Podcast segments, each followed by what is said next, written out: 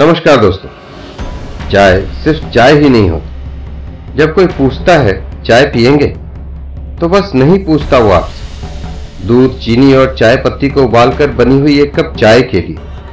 वो पूछता है कि, क्या आप बांटना चाहेंगे? कुछ चीनी सी मीठी यादें, कुछ चाय पत्ती सी कड़वी दुख भरी बातें।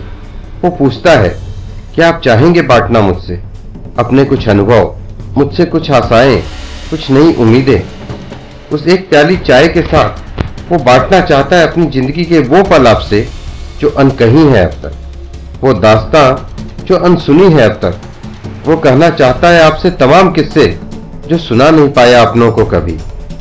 एक प्याली चाय के साथ वो अपने उन टूटे और खत्म हुए ख्वाबों को एक बार और जी लेना चाहता है।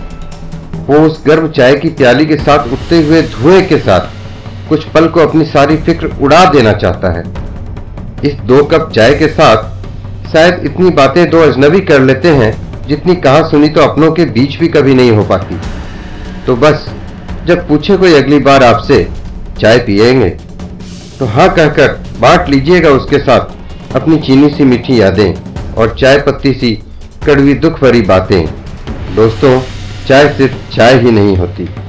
Stay tune for the next episode stay home stay safe धन्यवाद।